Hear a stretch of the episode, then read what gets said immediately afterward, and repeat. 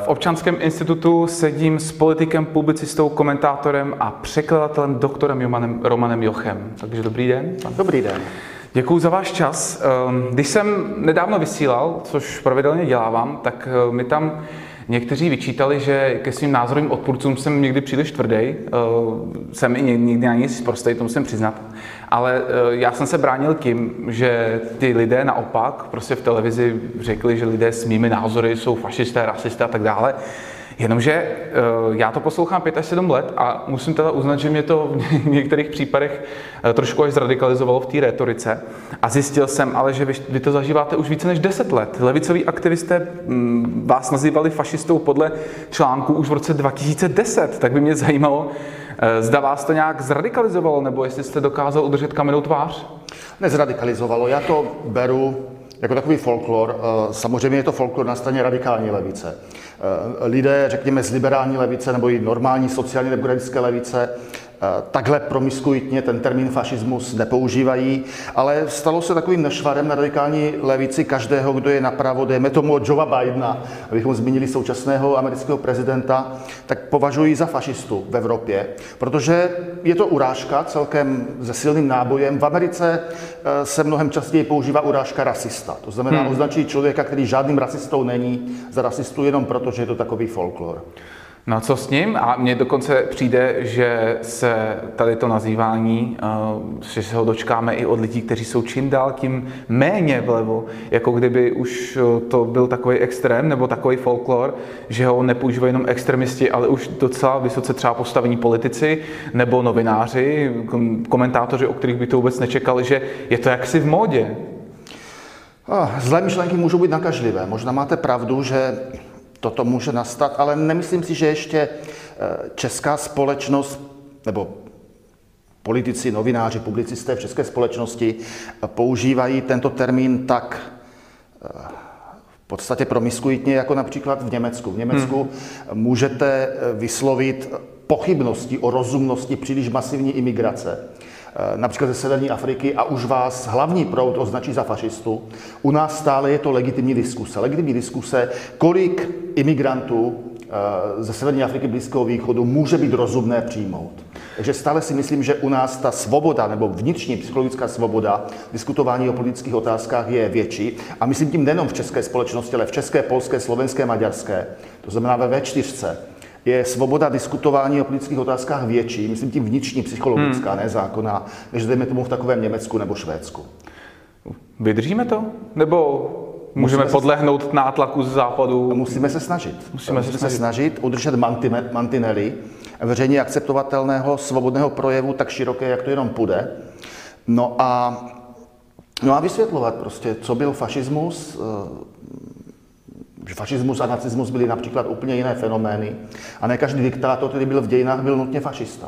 Jasně. A když si vzpomenu na ty aktivisty z roku 2010, tak vlastně už tehdy se snažili úplně překroukit cokoliv jste řekl nebo napsal, což když se podívám na diskuse třeba na Facebooku, jim dostalo vlastně až doteď, kdy se vám snaží nějakým způsobem podnítit nějakou myšlenku, aha, tak vy chcete střílet migranty na hranicích, i když to třeba není pravda, tak to vlastně jim zůstalo až doteď. Tak myslíte si, že nejenom dále levicovým, některým i pravicovým, možná na obou stranách, ale přijde mi to teda z té liberální scény trošičku častější. Zůstane jim to, nebo bychom jim to měli nějak vymlouvat, nebo bychom je měli teda v té pohádce nechat? Jak člověk má přistupovat? Ohradit se, pokud nějaká nálepka je neadekvátní, ale pokud právě mluvíme o té otázce imigrační, můžeme o jiných, tak spíš oni sami sebe marginalizovali ve veřejném mínění a působí spíš jako extremisté oni. Prostě když někdo zastává názor, který mnozí na západní levici, neříkám, že všichni, ale mnozí zastávají, že lidé z třetího světa mají morální právo si vybrat jakoukoliv zemi ze západního světa pro svůj život a my, obyvatelé západních zemí, nemáme žádné morální právo si stanovit svá vlastní kritéria pro imigraci, tak tento názor je v české společnosti stále vnímán jako extremistický. Byť na západu našich hranic mnozí lidé, opět říkám, ne všichni, ale mnozí jsou velice blízko tomuto přesvědčení, dokonce bychom mohli ironicky říci, že podle názoru těchto lidí každý má právo imigrovat kamkoliv, jak se rozhodne, pouze Židé nemají právo se usadit na západním břehu. No, taky, to je taky pravda. To směřování levice někdy i proti Izraeli a možná potažmo proti Židům nenápadně taky prosakuje do společnosti. Si vzpomenu na bývalého předsedu britské strany Jeremy Corbyna, tak ten byl vlastně donedávna i vyloučen ze své strany, což je docela extrém a za antisemitismus mimo jiné. Takže tohle to taky prosakuje vlastně i do té levice, přestože se to přičítá pravičákům. Přišel za vámi někdy člověk, který vás dřív označil za fašistu a řekl, víte, já jsem si to dal do kontextu třeba, někdo mi něco řekl, bylo to špatně, omlouvám se, že jsem vás takhle nazýval. Nemyslím si, že za mnou přišel osobně, ale někteří to napsali, buď v e-maile mně, anebo to napsali v diskusích s jinými lidmi. Jasně, aspoň, že tak. Vás tehdejší premiér Nečas označil za paleokonzervativce. Souhlasil byste s tímto pojmenováním? V kontextu místa a doby to bylo od premiéra Nečase vtipné, protože mě označovali za neokonzervativce, tak on to humorně převedl na to, že jsem paleokonzervativec, ale paleokonzervativec, neokonzervativec byly termíny původně americké. Určitou analogii v Evropě mají taky, ale já bych se označil, když už tak, za buď konzervativce bez přívlastků, anebo když už s nějakým přívlastkem, tak za spíše hodně orientovaného klasicky liberálně nebo libertariánsky, co se týká rozsahu státní moci a státních zasahování, regulování našich životů, kromě jedné otázky, a to je bezpečnost. Bezpečnost ve smyslu obrany, kde si myslím, že státy by měly být spíše silnější než slabší. Jak daleko jste vlastně od anarchokapitalismu, když se takhle zmíní? Nejsem anarchista. To znamená, to je zásadní. Anarchismus považuji za prvé nerealistický, a za druhé, kdyby byl realistický, nemyslím si, že je to žádoucí ideál. Osobně jsem vlastně to paleokonzervativec slyšel buď úplně poprvé, anebo jsem ho dlouho předtím neslyšel. A musel jsem si dokonce zhruba hledat, co to pro ty lidi, co to takhle pojmenoval, znamená. A zastavil bych se nad většinou hodnot, dokonce jsem většinou z nich souhlasil. Malej stát, svobodný člověk, nižší daně a tak dále. Je podle vás v dnešní době být jakýmkoliv konzervativcem trošičku punk? Je to, ano, je to asi to nejvíce rebelské hnutí v dnešní době.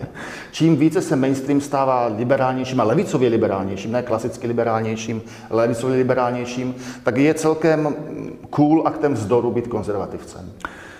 A může se to zase jako kdyby obrátit zpátky, protože zase lidé hovoří o tom, že jsou vlny, takže někdy to je napravo, někdy nalevo, jako to je v USA, že se lidi volí nějakou dobu pravici, nějakou levici, takže zase to třeba jednou bude tak, že levičáci budou punk, nebo si myslíte, že pravice je ohrožena definitivně nějakým způsobem?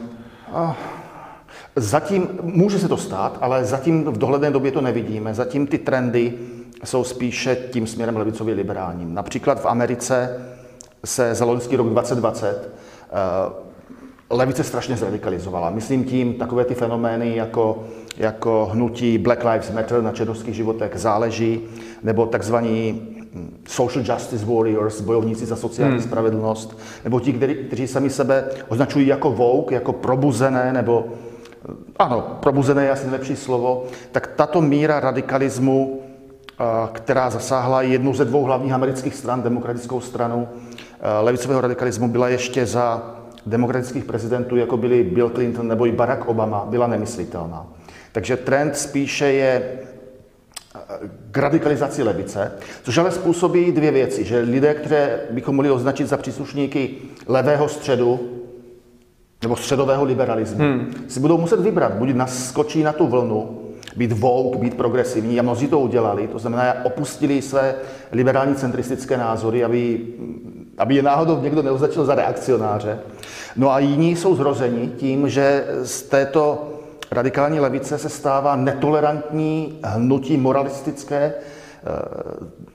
novopuritánské a jakobínské, které má všechny nešvary jakobínů, to znamená, začne požírat samo sebe a ty, kteří byli ještě donedávna liberálními ikonami, tak je považují za reakcionářské.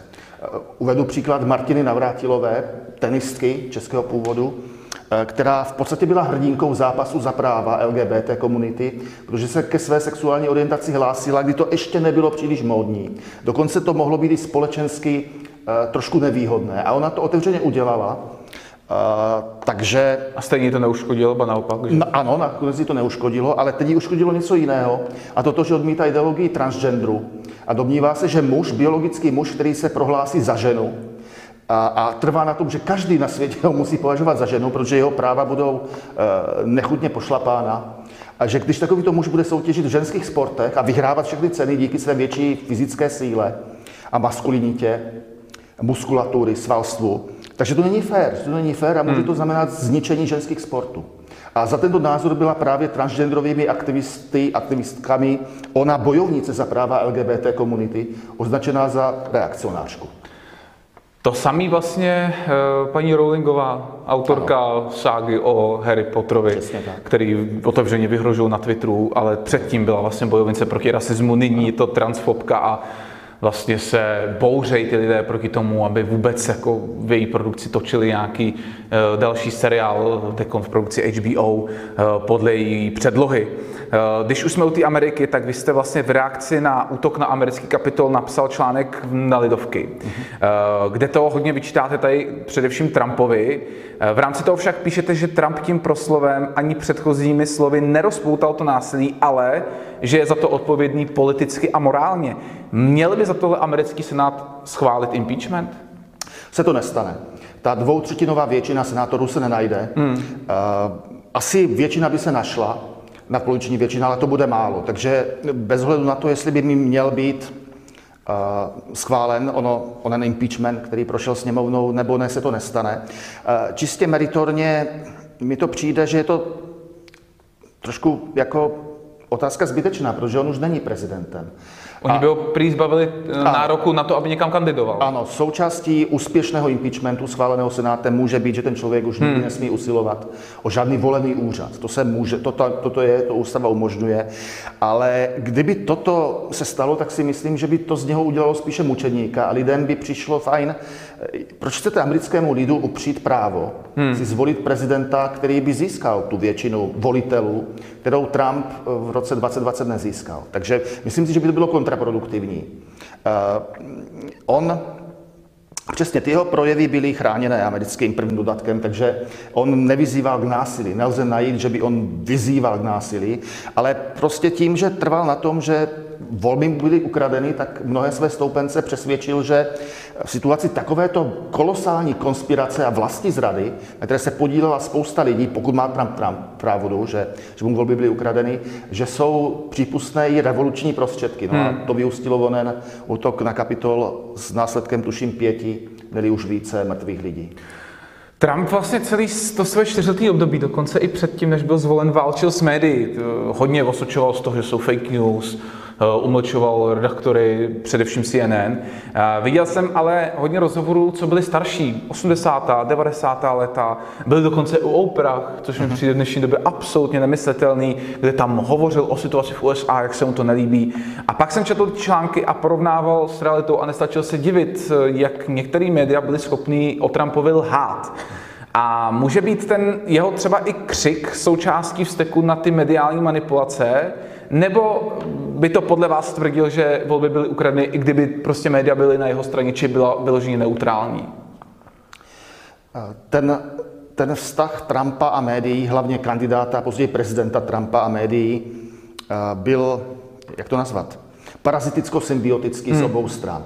To, že on útočil na média, mu zvedalo popularitu u segmentu populace, který je plus minus polovina americké populace, plus minus. A tento segment americké populace je přesvědčen, že média hlavního proudu jsou vychýlené jedním směrem ve prospěch jedné ideologie a jedné politické strany demokratické. Takže mají instinktivní nedůvěru vůči médiím a to, že on se takhle do nich navážel, jeho popularitu zvyšovalo. Ale zároveň to zvyšovalo i popularitu těch médií, když mohli ukázat, či už Fox News, jak Trump udělal něco odvážného, nebo dejme tomu CNN nebo MSNBC, něco nehorázného, tak jim to zvedalo popularitu zase u těch svých diváků, kteří byli radikálně antitrampovští a radikálně antirepublikánští, radikálně antikonzervativní. Takže vzájemné útoky médií a Trumpa na sebe u v případě jednoho voličů, v případě druhých diváků, zvyšovali jejich sledovanost a popularitu a tím pádem také i zisky, protože čím větší sledovanost médií, tím dražší reklama, kterou jsou firmy ochotny platit na tom kanálu. Vy jste tam hovořil o tom, že polovina lidí v USA zhruba, možná, dejme tomu, si myslí, že média jsou nakloněná jedním směrem. Myslíte si to i vy?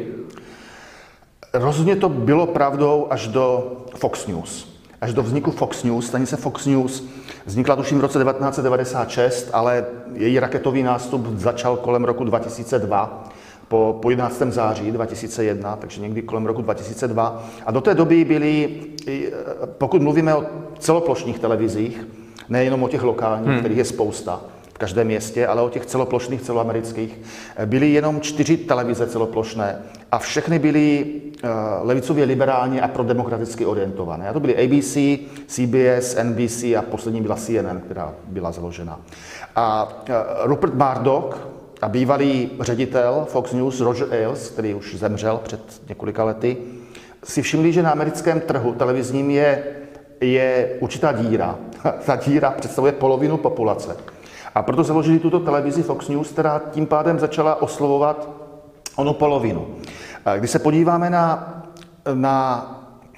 takže televize, dejme tomu 4,5, když tam dáme už i MSNBC, versus 1. Demokratické versus republikánské 4,5 versus 1 je ten poměr. Když se podíváme na deníky, noviny, tak hlavně na ty důležité, opět nebudeme mluvit o nějakém deníku v nějakém maličkém městečku, ale o těch velkých, jako jsou Washington Post, New York Times a Los Angeles Times, tak tyto jsou levicové. A z těch velkých deníků v podstatě jenom jeden je pravicový a jakž tak sympatizující s republikány, a to je The Wall Street Journal. Takže opět bych řekl nějaké 3:1 ve prospěch levice a demokratů. Úplně jiná je situace, co se týká rozhlasových stanic a rozhlasových talkshow. Tam je to obrácené a většina těch rozhlasových talkshow je spíše pravicová. Ať už libertariánská nebo konzervativní, ale pravicová, spíš sympatizující s republikány. A pokus založit nějakou velice poslouchanou rozhlasovou talkshow se levici zatím nepovedlo. Proč to je právě tak, že právě rozhlas je více pravicový než tištěné noviny nebo televize? Vůbec netuším, nechápu.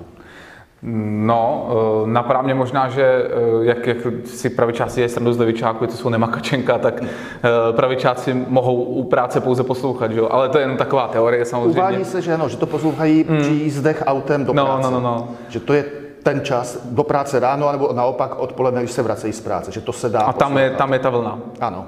A ještě mi napadá New York Post. Ten byl aspoň poslední dobou docela pravicový a vlastně pomohl odhalit těsně před volbami Hunter Bidena tu kauzu, kterou vlastně sociální média hodně blokovala. Ano, New York Post je rozhodně menší médium než New York Times. Menší. Ale je pravicové a stejně tak zase ve Washingtonu je to opačně s těmi názvy. Washington Post je to pravicový, ale Washington Times je pravicový, ale jejich zájemná síla se nedá srovnat. Ty levicovější noviny mají větší cirkulaci. New York Post jako první přišel s kauzou Huntera Bidena, ne protože by ji první objevil, ale protože ostatní média, která o tom věděli, o tom mlčela. Nechtěla tu kauzu, snažila se ji ututlat, aby to nepoškodilo šance Joea Bidena být zvolen prezidentem. Tak spíše to bylo něco jako žurnalistické selhání těch velkých ostatních médií, hlavně těch levicových. No a New York Post využil situace, tak to udělal. Načež mu Twitter, myslím, že i Facebook mu zablokovali účet. Myslíte si, že schválně zamlčovat nějakou informaci se dá považovat za dezinformaci? No, není to doslovně dezinformace, že říkáte něco nepravdivého, ale deformujete mediální prostředí. A je to projev žurnalistického selhání. Otázka je, že když vám někdo z vlády řekne státní tajemství nějaké, jestli smíte ho napsat, já si myslím, že pokud je to státní tajemství, které by mohlo ohrozit životy nějakých lidí, například agentů v zahraničí, tak to nesmíte napsat.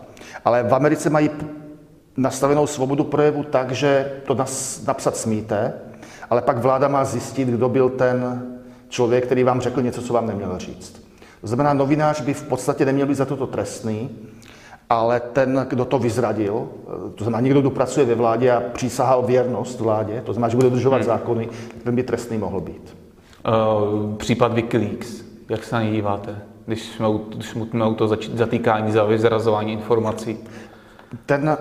Tady jsou dvě otázky.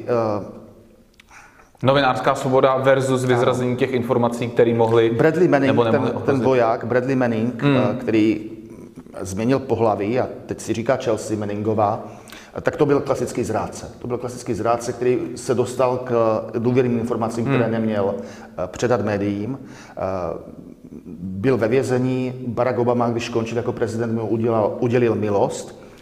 Julian Assange není americký občan, je to Australan, takže on se z principu věci nemohl dopustit zrady vůči Americe, ale americké zákony v tomto, a opět je otázka, jestli jsou správné, ale si nárokují nějakou i extrateritorialitu.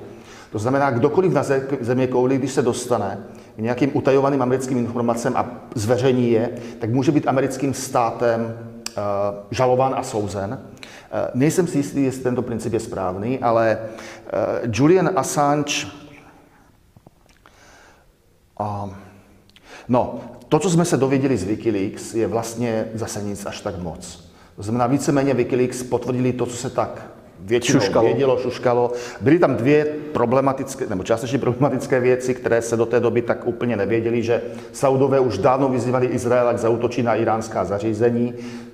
To si možná mnozí mysleli, ale neexistoval proto nějaký hmatatelný důkaz. A druhá věc, co tam zveřejnili, byly určité kontakty opozičního politika v Zimbabwe, teď už je to prezident, ale v době, kdy byl u moci diktátor Mugabe, tak zveřejnili nějaké Wikileaks, nějaké kontakty mezi ním a ambasádou, což ho mohlo ohrozit na životě. Když byl ještě lídr opozice, tak ho to mohlo ohrozit na životě, ale nakonec to v Zimbabwe dopadlo tak, že v podstatě vlastní strana se zbavila Mugabeho a ten opoziční lídr je teď prezidentem.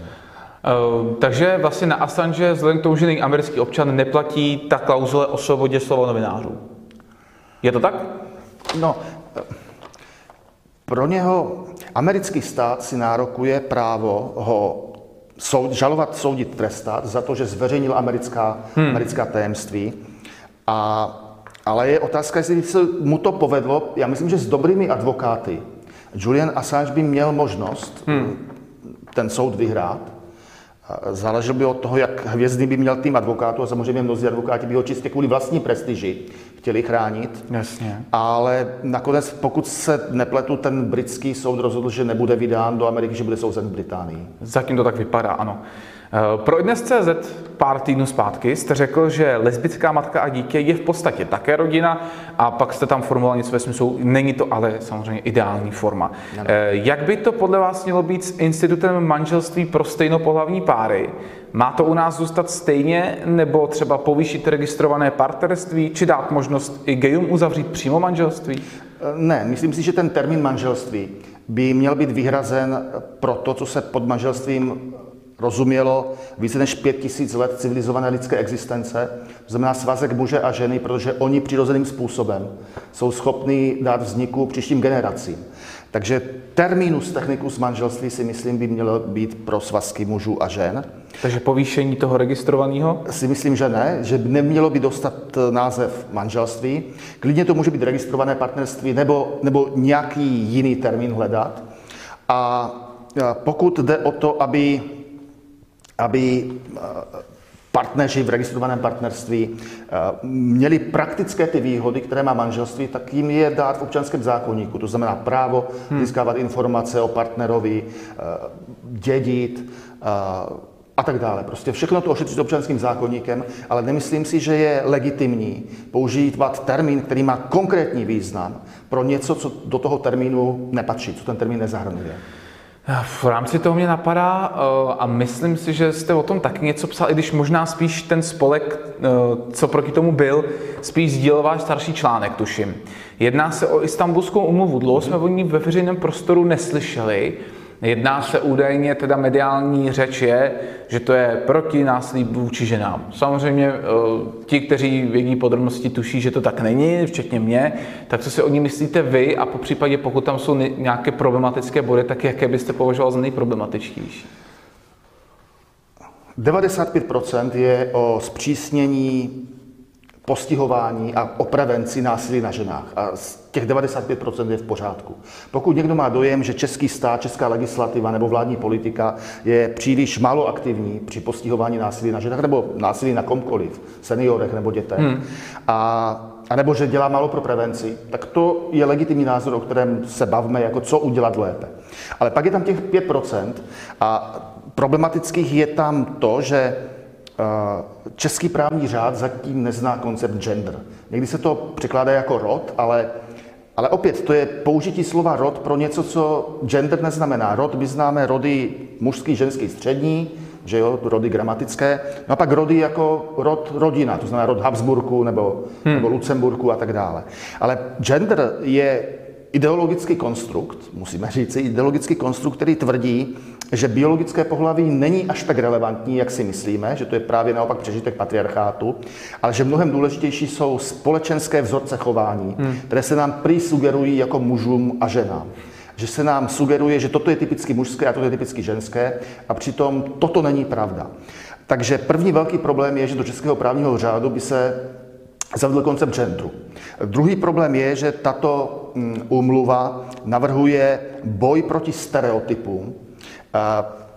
Nejenom boj proti stereotypům, které vedou k násilí na ženách, takové stereotypy samozřejmě nejsou dobré, ale vůči jakýmkoliv stereotypům, které by se týkaly mužů a žen. Jenomže když si člověk uvědomí, co je to stereotyp? Stereotyp to je většinově zastávaný názor, který byl zděděn z minulosti, budiš, ale stále ho společnost většinově zastává. A já si nemyslím, že státní moc má aktivně bojovat vůči většinově zastávaným představám lidí. Prostě každý si může žít podle svých představ, svých vlastních stereotypů, ale vždycky nutně z principu statistiky nějaký z těch stereotypů bude většinový v dané společnosti. A nepovažuji za legitimní roli státu, aby vedl ideologickou převýchovu občanů. Stát má lidem spíše sloužit a ne být jejich pánem, který je převýchovává. No a konečně jsou tam takové ty návrhy, které můžou vést, nemusí, ale můžou. Někteří právníci na to upozorňují, jako povinnost hlásit násilí, i když někdy mediace je vhodnější. To znamená například naši advokáti, rodinní advokáti, se proti tomuto hodně postavili, protože by v podstatě, když dojde k násilí na ženě, manžel a žena, a oba dva se chtějí usmířit, tak česká politika zatím umožňuje tu mediaci mezi nimi, aby už tomu nikdy nedocházelo, aby se vyhnuli patologickému chování vůči sobě navzájem. Ale stále je tady ta presumpce, že pokud je možnost mediace, pokusme se o to v rámci udržení rodiny. Potom to by například ti právníci měli povinnost to násilí hlásit. To znamená, je to útok na důvěrný vztah mezi advokátem a klientem. Podobně by to mohlo platit pro lékaře, to znamená, lékařské tajemství bylo prolomeno. A to, co si málo kdo vědomí, je, že je zpovědní tajemství. To znamená, pokud se manželka nebo manžel vyspovídá u kněze, že manžel dal jsem ženě facku v hněvu, moc se za to stydím, je mi to líto, co mám udělat, abych ji odprosil. No tak správně podle těch návrhů by ten kněz měl jít okamžitě na policii a toho může udat, ale to on jako kněz nesmí. To nesmí za žádných okolností prozradit zpovědné tajemství. To muselo překopat hodně tím pádem. No, takže opět toto je radikální interpretace této úmluvy a proto já si myslím, že zaprvé není nutná, vůbec není nutná. Můžeme zpřísnit boj proti násilí na ženách jinými prostředky a za druhé je částečně škodlivá. A hlavně nemusíme tohleto všechno podle mě teda řešit přes nějaké mezinárodní smlouvy, úmluvy s 30-50 státama, s jinýma kulturama, s jinými zvyky, s tím, že ty státy mají taky jiné názory a všechno to shrnout pod jedno, přijde mi to jako příliš velká unifikace. Ano, a navíc je to dokument Rady Evropy, není to ani nějaká norma Evropské unie, to znamená, my vůbec, nebo žádný stát nemá povinnost ji ratifikovat. Tady se vytvořil nátlak, že prostě to musíme, chceme-li být v civilizované společnosti. Ne, nemusíme. Nemusíme. Ty normy, které jsme ratifikovali, ty musíme plnit, to je od nás, jako naše povinnost, ale u každé nové navržené úmluvy, která není součástí evropského práva v rámci Evropské unie, tak jakýkoliv stát se může rozhodnout, ne, nebudeme to ratifikovat. Takže ta svoboda má být úplně volná. No a víme, že některé evropské země ji ratifikovaly, jiné ji neratifikovali, odmítli a jedna země v Evropské unii, Bulharsko, bulharský ústavní soud dokonce vydal nález, že že Istanbulská úmluva je proti bulharské ústavě. Takže dokonce zakázal ústavní soud parlamentu ji ratifikovat, i kdyby to parlament chtěl. Parlament to ani nechce, si myslím, ale je zajímavý tady nález bulharského ústavního soudu, který říká, že Istanbulská úmluva je proti současné platné bulharské ústavě a přitom Bulharsko je, jak všichni víme, členskou zemí Evropské unie. No, tak tím pádem má aspoň bulharský parlament o práci míň a nemusí vlastně z médií nic řešit. Na chviličku se zastavíme v Institutu pro výzkum práce a rodiny. To je vaše práce několik měsíců, tak v podstatě.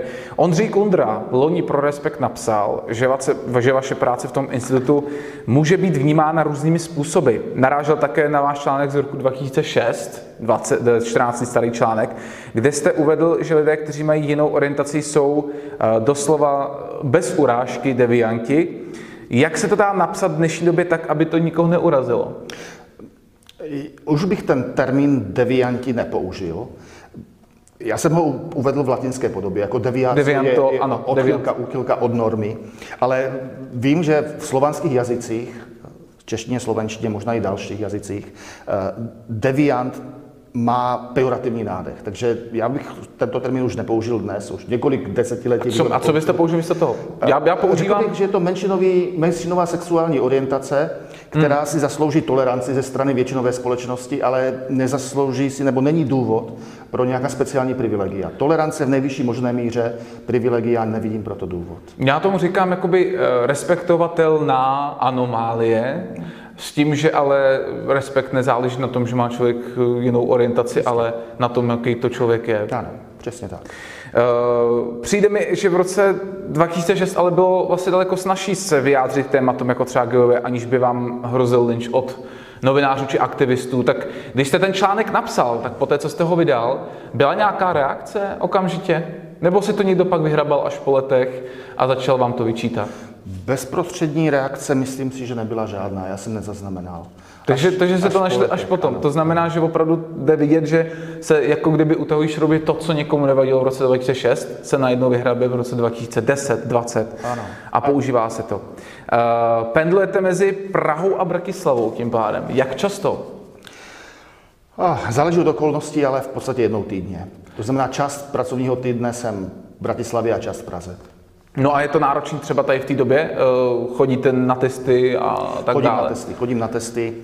Na Slovensku je, myslím si, že ta vládní politika protipandemická je ještě o něco přísnější než v Česku. Vypadá to tak? To znamená, testování je tam v podstatě jednou týdně. A byly v Bratislavě proti vám nějaké demonstrace? Že třeba, jako když se u nás zvolil Stanislav Křeček do pozice ombudsmana, že na schodech seděli ti lidé a vyprávěl mu, jak je zlý člověk, tak bylo něco prostě na schodech institutu? Ne, demonstrace nebyla, žádné shromáždění nebylo. Skupina lidí napsala petici, která zase moc až tak podpisu nezískala, že má nominace byla nevhodná. Že nejsem vhodná osoba pro tu. Víte zhruba, kolik to bylo? Těch hlavních signatářů bylo pod 10 a kolik se připojilo, tak to budou asi desítky. Překvapilo by mě, kdyby více než 100. No, přijde mi to kolikrát, že to je takový jako prázdný gesto, že ti lidé jsou viditelní jenom proto, že média dají prostor, ale jinak se jedná o malinkou úzkou skupinku lidí, kteří takhle vlastně celý svoje okolí a názorový oponenty označují různými způsoby, ale drtivou většinou to jsou jedni a ty samí lidé. Aspoň tak mi to přijde, když jsem třeba viděl demonstraci, no, v úvozovkách demonstraci proti panu ombudsmanovi, a když to srovnám s těmi akcemi, tak mi přijde, že ti lidé jsou naprosto stejní. Podle mě je naprosto v pořádku, že v institutu jsou zastánci jak konzervativních, tak progresivních názorů, ale poslední dobou vnímám absolutně opačný trend, a to tak, že se v těch takových institutech i například na vysokých školách spíš převládá ten liberální názor v Americe, ale možná i v jiných zemích. Naopak, například na vysokých školách vznikají petice na vyhazov prostě konzervativních profesorů, naprosto bez obalu je tam chtějí vyházet. Tak zvládáte se dohodnout uvnitř toho instituce se svými progresivnějšími kolegy? Ano. Je tam normální diskuze? Ano, protože to jasně, je tam normální diskuse, na lidské úrovni je normální. Ten institut je institut veřejné služby, to znamená je placen z peněz daňových poplatníků a proto je správné, aby tam byly zastoupené všechny názory demokratického politického spektra. Teď to nebylo, než jste tam nastoupil, nebo tam ještě je nějaká skupinka jiná? Jedna kolegyně je spíše konzervativní. Ostatní jsou buď nevyhraněný, to znamená, že jsou to experti na danou problematiku, jako například srovnání sociálních systémů v různých zemích Evropské unie. A pak je tam jeden program v rámci institutu, který je spíše vyhraněný ve smyslu genderové rovnosti. Jasně. A tam budou určitě spíš progresivisté, samozřejmě. Je vůbec podle vás můj dojem, že všechny nepřímo volené pozice začínají obsazovat liberálové správný, nebo se mýlím? Všechny volené?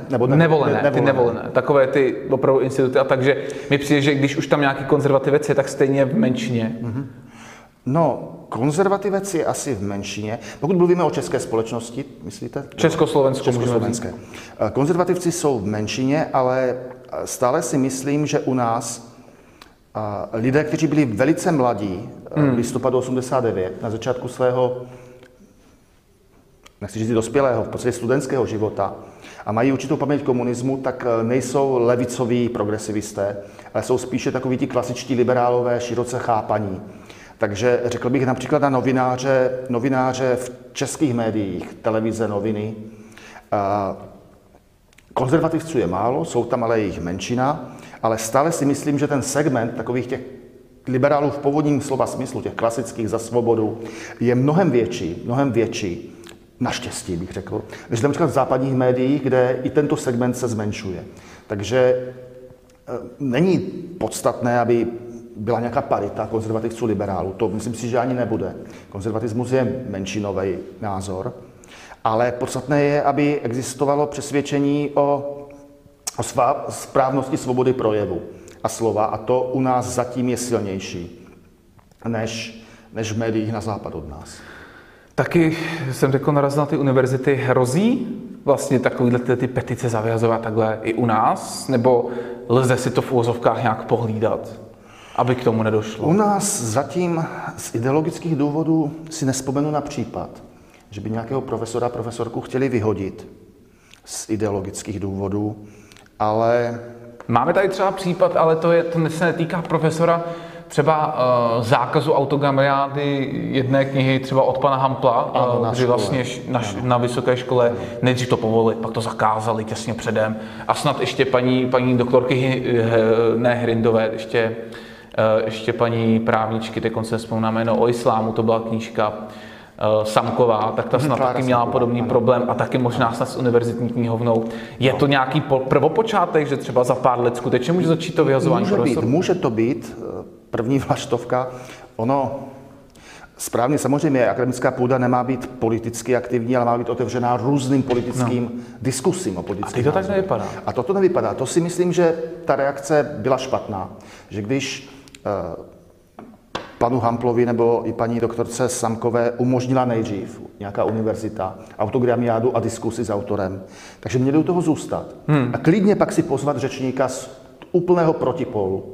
Někoho mezi trockisty a maoisty, abych to přehnal trochu, aby studenti byli vystaveni různým názorům, protože to čekáme od akademické půdy, univerzitní, vysokoškolské, nejenom aby studenti získali informace, data, ale aby se naučili sami přemýšlet, aby byli vystavěni celé široké plejádě různých názorů, ne velice úzkému spektru. To je problém západní univerzity, že studenti, když uslyší názor, který nikdy předtím neslyšeli, tak najednou říkají, že se necítějí bezpečně, že jejich cítění bylo ohroženo a že potřebují bezpečné prostory, aby to mohli rozdejchat. No toto pak není student. To je skleníková květinka, která nikdy se nenaučí racionálně přemýšlet. Tak si myslím, že univerzity reagovaly zbytečně hystericky na to, ale vyhazování profesorů zatím nenastalo. A není to třeba ideologický boj o moc? Může to tak být? Určitě. O moc v rámci akademického prostředí, o kariéry, o moc, o eliminaci názorové konkurence. Jak široká by ta diskuze měla být? Tak máme tady nějaký konzervativce, liberály, ale když si představím, že by ta diskuze měla být co nejširší, tak si dokážu vedle sebe představit fanatického komunistu a vedle něj by mohli se studenty diskutovat třeba i popírači holokaustu. Bral byste to takhle? Existuje názor, s kterým sympatizuji, že některé názory by neměly zaznít na veřejnosti, například obhajoba gulagu nebo holokaustu, že toto je trestný názor podle českého práva, ale právě akademická půda je tou jedinou výjimkou, kde by studenti, pokud si to odhlasují, nějaká studentská rada, že si pozvou skutečného nacistu nebo skutečného stalinistu, že právě na akademické půdě by měli mít na to právo. Neříkám, že je správné, aby to právo využívali u nějakých osob, ale myslím si, že toto by, do tohoto by stát neměl zasahovat zákony. A uvedu dva příklady. Jeden byl, že si nějací studenti pozvali amerického rasistu Davida Duka, který byl kdysi šéfem Ku Klux Klanu, už není až takový rasistou, jako byl, ale za to je o to větším antisemitou. A na letišti ho nepustili dál, ale vrátili ho zpět. A myslím si, že to nebylo správné, že pokud by tu náchtěl dělat agitaci, že ho klidně mohli poslat zpět. Ale pokud byl pozván na univerzitu, tak studenti měli být vystaveni jeho názorům, aby si ještě lépe uvědomili, proč ty názory rasisty Duka jsou hanebné. A druhý příklad je trošku opačný. Bylo to v 60. letech, Yaleská univerzita měla sérii diskusí s lidmi celého politického spektra. To znamená od komunisty Gase Hola, kterého si chtěli pozvat, až po nějakého německého nacistu, který se tehdy jmenoval Rockwell. To znamená úplně všechny politické názory. V Americe svoboda politického projevu je větší než v Evropě. To znamená, to by nebyl ani problém z hlediska amerických názorů. A když se o tom dověděl jeden konzervativní publicista a autor William Buckley, tak řekl, že fajn, on se toho zúčastní za konzervativní stranu, ale že žádá ty studenty, aby směl promluvit jako první v té sérii. A celý ten jeho projev byl, že jim uznal to právo si tam pozvat komunistu, Gase Hola, což byl stalinista, to nebyl žádný reformní komunista typu Smrkovský a Dubček, to byl stalinista. S tím, že by toto právo neměli využít. A jeho argument byl tento, podívejte, celé vaše vzdělání vás vede k tomu, že vy s těmito názory stalinistickými nemůžete souhlasit. A teď jste sami v pasti. Buď si toho člověka pozvete a teď se budete k němu chovat neslušně, jak si ho názory zaslouží. To znamená, budete ním opovrhovat a dáte mu to najevo. Ale tím se chováte jako, že jste si nějaké zvíře vlákali do pasti, abyste ho pak trýznili. A nebo druhá možnost, když je vaším hostem, tak se musíte k němu chovat slušně. Ale to je neslušné vůči všem obětem stalinismu. Takže vy vlastně tímto svým rozhodnutím se sami dostáváte pro sebe do nepřijatelné pozice, tak ho nezvěte. A pak se hlasovalo, jestli je přesvědčil, aby toho komunistu vynechali, a Buckley většinu těch studentů přesvědčil, aby ho nezvali. Takže a toho nacistu? Myslím, že toho pak taky odkrojí. Ano, jako, ano. Takže já bych trval na tom, že studenti mají právo si na akademickou půdu pozvat stoupenci jakýchkoliv názorů, ale zároveň bych se je snažil přesvědčovat, aby byla určitá hranice, a ta hranice je nacismus, komunismus, islamismus. Jasně. Než se zeptám na ten občanský institut, zajímalo by mě, kde se vzala od vás, nebo nejenom od vás, ale teď to slýchám furt, ale od vás jsem to četl na starším článku hned po tom jeho v uvozovkách útoku tou kuličkou pistolí na něj, kde jste ho označil za kremrofila. Tam jste mluvil o tom crybaby stylu, z toho si všichni dělali srandu tehdy samozřejmě. Ale teď se to používá i na jeho syna, Klause mladšího. A mě by zajímalo, kde se vzal ta kremrofilie, jakoby odkud to pochází, jestli to má nějaký opodstatní, protože já třeba nevím o tom, že by Klaus starší nebo mladší byli nějaký zastánci vlády Ruska, nebo je to nějaká jiná přezdívka, která má jiný význam? Ne, bylo to Ruska u Václava Klause staršího, ten přesný termín byla ufňukaná kremlofilní bába. To, co mě nejvíce popudilo, bylo, že trval na tom, že je to atentát. A to, když, jako, bylo to nepatřičné, co udělal ten člověk, protože ochránka ho mohla na místě zastřelit, protože ochránka nemusela mít čas řešit, jestli ta zbraň je skutečná nebo ne. To znamená, že ten člověk se choval nezodpovědně. Ale atentát to nebyl z toho prostého důvodu, že nechtěl tehdejšího prezidenta Klause zabít. Atentát, nebo pokus ale atentát nutně obsahuje v sobě snahu někoho zabít. To je atentát, že jo? Na Heydricha, to byl atentát. A zároveň legitimní poprava vraha. Ale tady nešlo o jeho zabití. Takže když se prezident staví do role jakéhosi mučedníka neoprávněně, tak nepůsobí hrdinsky, ale spíš nedůstojně úřadu. No a Václav Klaus měl určité, nechci říct si sympatie k Rusku, ale spíš velkou toleranci. velkou toleranci vůči ruskému režimu v tom smyslu, že nikdy neřekl, nebo já o tom nevím, že by řekl kritické slovo na ohledně ruského režimu. No, není škoda jenom tohleto brát pak, že to je rovnou kremrofil, to je podobný, jako když by někdo nekritizoval islám tak, jak by měl, z pohledu někoho, třeba pana Martina Količka. Martin Količka mu začal nadávat islamofile a tak, abychom mohli pokračovat se všemi režimy a se všemi ideologiemi. Ano, tak to máte pravdu, ale určité sympatie Václava Klause k Rusku si myslím, že na český politický mainstream byly výrazné. Jasně. Zůstanete v Občanském institutu? Jako pracovník, zaměstnanec, my nemáme zaměstnance, Občanský institut je neziskovka, která nemá zaměstnance. Jasně. To znamená, jsme skupinka lidí, která organizuje přednášky, diskuse a letní školu pro studenty. To znamená, na tom se budu podílet i nadále. A zasáhl jste vy osobně ve své práci pro Občanský institut téma radikální islám, nebo islám jako takový, nebo to má u vás na starosti někdo jiný?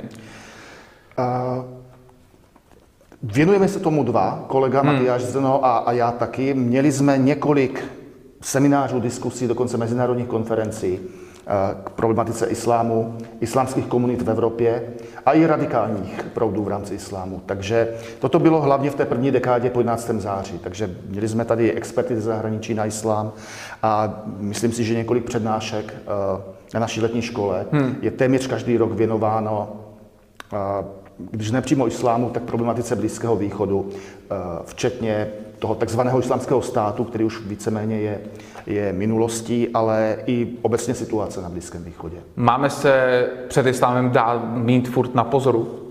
Rozhodně před těmi radikálními proudy. A proto si myslím, že bychom měli být velice opatrní u uměle podporované islámské imigrace. To znamená, ta pozice není, že jsme proti cizincům, za nulovou imigraci. Já si myslím, že není žádný problém u imigrací ze společností, které nemají zásadní problém s našimi liberálními hodnotami, jako je svoboda projevu, náboženská svoboda.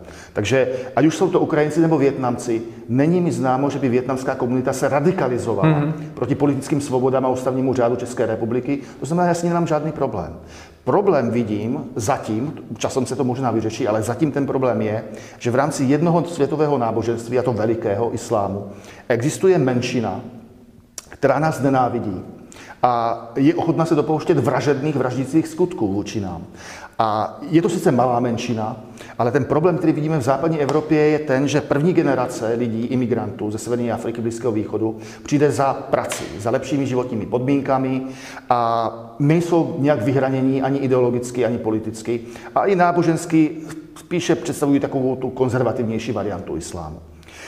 Pak jejich druhá či třetí generace dětí, či už děvčat nebo kluků, se buď stane více liberálními, anebo opačný extrém se radikalizuje. Takže problém je, že když první generace imigrantů je v podstatě z hlediska bezpečnosti a úcty k ústavním hodnotám neproblematická, nebo je apolitická, tak problém je, že my nikdy nevíme, co se stane v druhé, třetí generaci, hlavně u mladých kluků. A ta zkušenost ze západní Evropy je, že právě tam docházelo k radikalizaci. A tím pádem si nemyslím, že je prozíravé aktivně vyhledávat imigranty právě z islámského prostředí. Někteří přijdou normálním běžným způsobem, jakože se tady ožení, vdají, a to je v pořádku, takhle prostě probíhá život. Ale například myšlenka, když byla ta imigrační vlna v roce 2015-16, přelomu 2015-16, myšlenka, že my Evropané máme povinnost je přijmout, což si myslím, že nemáme povinnost, máme právo si rozhodnout vlastní imigrační zákony, jaké chceme. A za druhé, že když už se dostali na území Evropské unie, že budou přerozdělovány po různých zemích Evropské unie i do zemí, kde oni samotní nechtějí jít, oni preferovali Německo na prvním místě, Švédsko na druhém místě. A naši obyvatelé to mají nutně akceptovat, tak si myslím, že tato myšlenka nejenom, že nebyla správná, ale byla i velice nezodpovědná. Kde je ta hranice radikalizace islámu, protože on ji každý chápe jinak. Někdo bere radikálního muslima už jako člověka, který odmítá vepřové či jí fanaticky jenom halmaso, a druhý počítá mezi radikalizačního nebo radikalizace muslima toho, který nutí manželku nosit šátek přes hlavu, případně i tu samotnou ženu, která ten šátek chce nosit podle jejich slov dobrovolně, nebo až člověk, který chce někoho zabít, tak kde je podle vás ta hranice, kdy už bychom si na toho dejme tomu přívržence této ideologie měli dát pozor? Porušování, vědomé porušování zákonu. To znamená to, že už chce někoho zabít, už si myslím, to je jednoznačný příznak radikalizace. To, že nechce jíst vepřové maso, to považuji za v pořádku, to každý si může vybírat svůj jídelníček. Co třeba ten dress code islámský, tak ten tam patří do té radikalizace nebo ještě ne? Šátek, to znamená hijab, bych toleroval z toho důvodu, že toto bylo kdysi i v naší společnosti považované za součást patřičného oděvu žen, nejenom žen na venkově, které nosily šátek, ale řekněme i ortodoxních židovských žen, nebo i jeptišek konec konců. Takže šátek by mi nevadil, to, co by mi vadilo, což si myslím, že by nemělo být připuštěno, je nosit nikáb nebo burku. To znamená, aby nebylo vidět obličej, jenom oči, to znamená nikáb, anebo ještě horší, to už je totální, nepřijatelné, je úplně být celá zahalená v tom stanu. A to je nepřijatelné, protože v naší civilizaci si hledět do očí je znakem důvěry. My si důvěřujeme, když si hledíme do očí, navazujeme oční kontakt, kolikrát při řízení se stane, že si dáváme přednost. A strašně důležitý je ten oční kontakt mezi řidiči, že se chápou správně, že ano, že skutečně máš přednost, ty jeď a můžeš. Takže myslím si, že na tomto bychom měli trvat. A když si to vezmete, tak to zakrývání obličeje, co znamená? No znamená jednu ze tří možných věcí. Za prvé jste zločinec, za druhé jste policista, který se musí chránit, aby vaše identita zločinci nebyla odhalena, například mafii. A za třetí je to celé sranda, to znamená maškara, maškarní ples. To znamená, jedna je situace neškodná a legrační, maškarní bál. Druhá je škodlivá a zločinná, zločinec, bankovní lupič. A třetí je nezbytností kvůli ochraně policistů a jejich rodinných příslušníků před mstou ze strany zločinců. Ale normálně neumím si představit, jak si můžeme důvěřovat, když si nevidíme do obličejů. Například, to se týká i školství, kdyby učitelka nebo žákyně byly zahalené tak, že je vidět jenom tu štěrbinu na oči, tak výuka velice těžko může probíhat, protože jak ten učitel má poznat, jestli ta dívka to chápe, co ji právě vysvětluje. Takže myslím si, že hijab, šátek je tolerovatelný, ale to víc, to znamená zahalení obličeje, už by nemělo být ve veřejném prostoru povoleno. Doma, ať se každý obléká, jak chce. Tam naopak islámské ženy se oblékají mimo tohoto zakrytí a až na veřejnosti jsou, nevím, jestli to je jejich vůle vlastní, ale spíš jsou nuceni svými rodinami, širšími rodinami takhle vystupovat na veřejnosti. Ono dokonce se chystá, nebo se koluje takový fenomén a je to i v Německu. Za prvé to jsou vraždy ze cti a za druhé to jsou... Teď jsem to zapomněl. Ještě pronásledování odpadlíků. Ano. A pak tam je taková ta problematika, kdy například děti se odmítají učit německy, nebo když začala koronavirová opatření, tak turecká menšina, dokud Erdogan neřekl, že se něco děje, tak odmítala opatření. Tak je tohleto už součást radikalizace? Ano, to je vědomé rozhodnutí se neintegrovat do společnosti, v tom smyslu, že se přijmou hodnoty této společnosti. Každý má právo na autonomii, dejme tomu kulturní nebo tu kulinářskou, že jo, jak jste zmínil vepřové maso. To je v pořádku, ale pokud odmítáme být součástí politické společnosti té země, kterou jsme si vědomě vybrali, že tam budeme žít, chceme tam žít, tak prostě nemáme v té zemi co žít. Jasně. Když chci žít, ne že bych chtěl, dejme tomu, uvedu příklad z jiného konce světa, v Japonsku, tak budu respektovat japonské normy, japonskou formu pozdravu, japonskou etiketu. Když tam chci žít permanentně a budu chtít, aby mé děti tam vyrůstaly, tak prostě budu akceptovat normy slušného chování japonské společnosti. A když to nejsem ochoten, tak nemám co usilovat o to stát se členem japonské společnosti. Zeptal jsem se i diváků, co by je tak nějak zajímalo. Například, proč si myslíte, že ještě jinak relativně konzervativní občanská demokratická strana se nyní spojuje například s TOP 09, která v posledních parlamentních volbách zvolila heslo Neuhneme, které mělo jasně pro eurounijní nádech, a Evropská unie rozhodně nemá s konzervativem mnoho společného. Proč zrovna ODS a TOP 09, kterými přijdou aspoň, že ODS je tak půl na půl a TOP 09 už docela slušně vlevo? TOP 09 se posunula od strany, která byla liberálně konzervativní ve svých dobách, ke strany, která je v podstatě liberální teď. Ale myslím, protože KDU-ČSL jako křesťanská demokracie je taky velice silně pro unijní ve smyslu evropské integrace. Ale protože tyto strany se vnímají jednak, že jsou střed a napravo od středu, a jednak jako součást občanského bloku. Takže ten hlavní důvod byl taktický. Je můj odhad, jako nevím, jestli je to skutečně pravda. Takticky vytvořit blok, který dohromady, díky našemu volebnímu systému, který nám včera ústavní soud prohlásil za neústavní, můžou získat větší procento mandátů ve sněmovně, než kdyby každá z nich kandidovala samostatně. A to samé Piráti a Starostové. To znamená, myslím, že to bylo, ty rozdíly mezi námi jsou reálné, například euro, to je asi ten největší rozdíl mezi ODS na jedné straně a TOP a KDU na druhé straně. Už se o tom hádají na Twitteru vlastně. No, ale že ty rozdíly nejsou stále tak velké, pro nás je potřeba zlomit primát, politický primát ANO, hnutí ANO a premiéra Andreje Babiše. Takže myslím si, že toto byl ten hlavní důvod. Otázka je teď, ale jak se přepíše náš volební zákon a co to bude znamenat pro strany. Jestli naopak zase s časem nepřijdou k úvaze, že podle toho nového volebního systému by možná pro ně bylo lepší kandidovat samostatně. Ale uvidíme, protože zatím vůbec nevíme, jakou podobu bude mít ten nový volební zákon.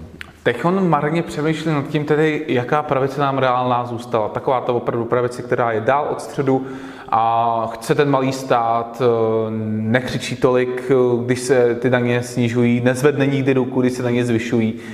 Zbývají pidi strany, vyloženě. Jo. Ekonomicky za to tam nemůžeme počítat ani SPD. Myslím si, že bychom měli tam počítat strany jako Svobodní, bývalé realisty, protože realisté zanikli, Trikoloru. Když ten ústavní soud teďkon zrušil například tu koaliční kvótu 5% krát počet stran v koalici, nebylo by výhodné teda pro Trikoloru, aby sebrala tyhle ty bývalé členy a prostě šli do toho s tím, že jim budou stačit těch 5% dohromady? Ano, samozřejmě, že by to bylo pro Trikoloru výhodné. Dokonce by to šlo i v rámci toho stále platného volebního zákona obejít tak, že by to nebyla koalice, ale na kandidáce Trikolory by byli členové jiných stran. Ale to už je na hraně, to nevím, jak by to hodnotili soudy. No každopádně nyní po tom zrušení té 5% klauzule, myslím, že tak bude přemýšlet spousta stran. Jak se pospojovat. Každá z nás je pod 5%, ale kdybychom se spojili, možná nad 5% se dostaneme spolu. A takhle můžou uvažovat nejenom Trikolora, Svobodní a mnozí další, řekněme napravo. ČSSD, Zelení. Ale ČSSD, Zelení například. Vím, že ještě existují nějaké marginální levicové straničky a vím, že ČSSD zvažovala, že si na svou kandidátku dá některé odborářské představitele, tak to není strana, odbory, to konec konců vždycky k tím měla blízko a opačně.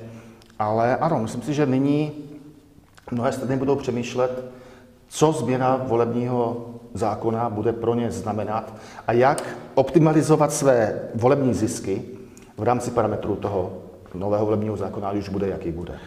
Jak má pravičák, nebo jak má pravicový politik, nebo konzervativní politik probudit konzervativního voliče, aby konzervativního politika volil? Protože já nevěřím tomu, že jsou tady jenom 3% lidí, kteří by chtěli volit opravdu konzervativce, ale přijde mi, že ta pravice je buď rozpolcená, nebo se spojila spíše s liberály a šla sama doleva, tak ty pravicové strany, těch tady moc nejsou, to pí strany. Jak to teda spojit, aby se probudil ten pravicový konzervativní volič a šel hromadně volit tu konzervativní pravici, aby měla konečně zase po delší době zastoupení v poslanecké sněmovně? Mimochodem je to další otázka diváka. Jak by pan doktor Joch spojil pravici? No, tak to je hlavně otázka pro strany, co vymyslí, ale já bych řekl, že jsou dvě možnosti. První je, pokud bych měl použít amerického příkladu, koalice voličů tzv. Single issues. To znamená, pro voliče, pro kterého je velice důležitá jedna kauza, tak se v této kauze postavit tak, že ti voliči, téměř všichni, pro které je tato jedna kauza důležitá, vás budou volit. A už je to snižování daní, řekněme, u libertariánů, nebo pokud v některých městech je vysoká zločinnost, tak argument větší tvrdosti vůči zločincům. To není problém České republiky. U nás je kriminalita i na evropské poměry relativně nízká. My patříme k jedné z nejbezpečnějších zemí. Takže... SPD to hodně hnala přes tu migraci, přes islám. A přesně, toto je, takže to je jedna možnost, vytvořit koalici různých zájmových skupin, názorových zájmových skupin.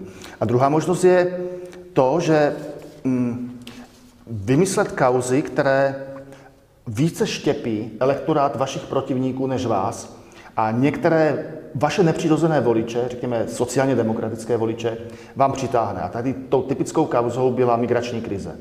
To znamená, pro strany demokratické levice, hlavně ty zastoupené v Evropském parlamentu, bylo velice problematické mít protiimigrační názory.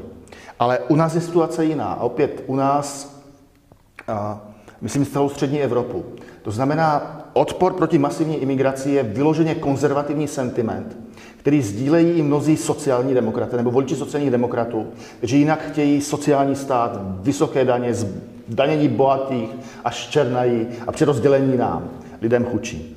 A když je ale přesvědčíte, že právě v těchto volbách je mnohem důležitější otázkou pro vás otázka imigrace a my jsme ti, kdo zastáváme relativně tvrdou pozici ohledně imigrace, tak v těchto volbách volte nás, tak toto se může podařit. Ale to je možné jenom tehdy, když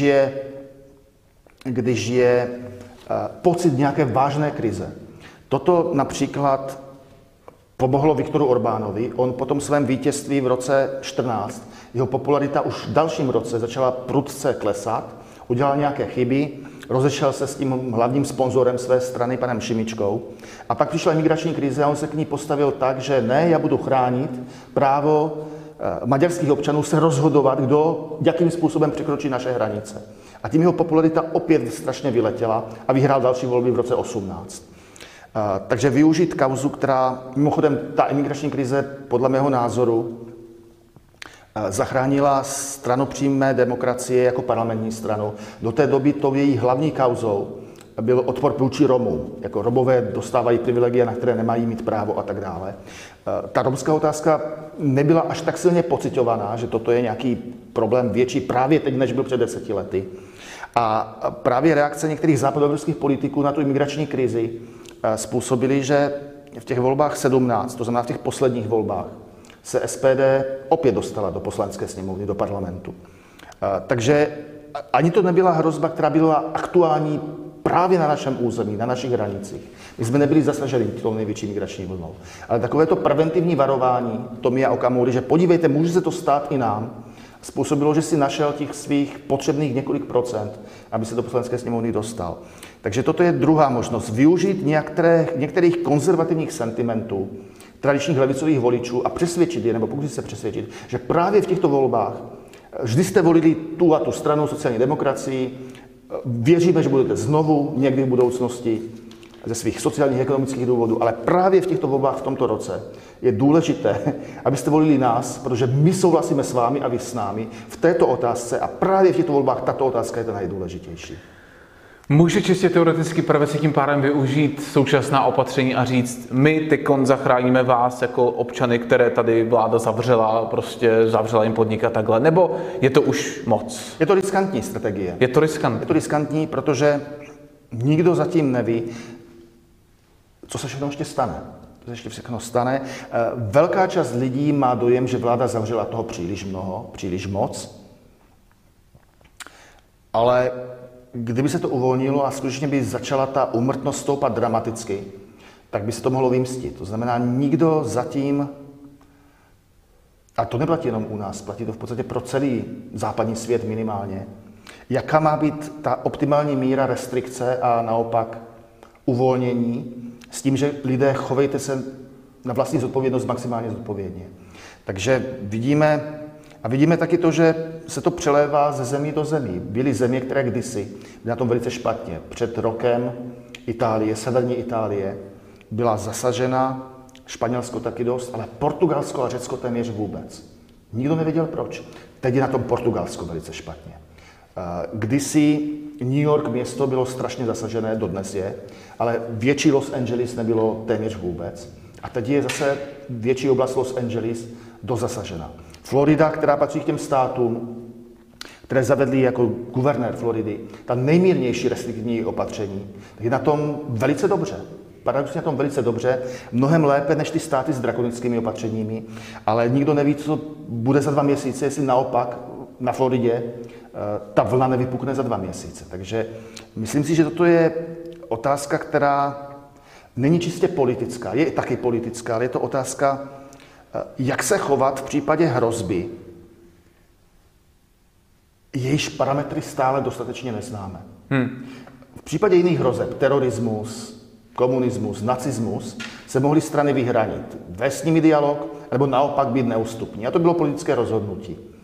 A protože ten druhý aktér byl člověk, to znamená, ať už politikou cukru nebo biče, bylo možné uvažování, rozhodování Hitlera, Stalina, dalších, nějakým způsobem alespoň částečně modifikovat, ale virus nemá vlastní vůli. To znamená, tady není zřejmé, jestli cukr nebo bič, máme to říct si obrazně, více pomůže. Jaký téma byste zvolil, kdybyste teďkon chtěl kandidovat a chtěl využít právě nějakého toho tématu, který by měl spojit i voliče, co vás obvykle by nevolili? Tak který téma by to ten teďkon bylo v roce 2021? Řekl bych, že zelená politika Evropské komise, Evropského parlamentu ztratila zdravý selský rozum, je více ideologická a hrozí nám výrazným poškozením naší ekonomiky. To znamená chránit životní prostředí jednoznačně, ale chránit rozumně a ne ideologicky. A my budeme bojovat za to, abychom v rámci podmínek Evropské unie udělali co nejvíce pro ochranu českého hospodářství před tím, co nám jinak hrozí, pokud ho nebudeme chránit. Budiš rada pro menší pravičáky. Pan doktor Roman Joch si na nás udělal čas a já děkuju. Děkuji za pozvání. Naschledanou. Naslyšenou, naschledanou.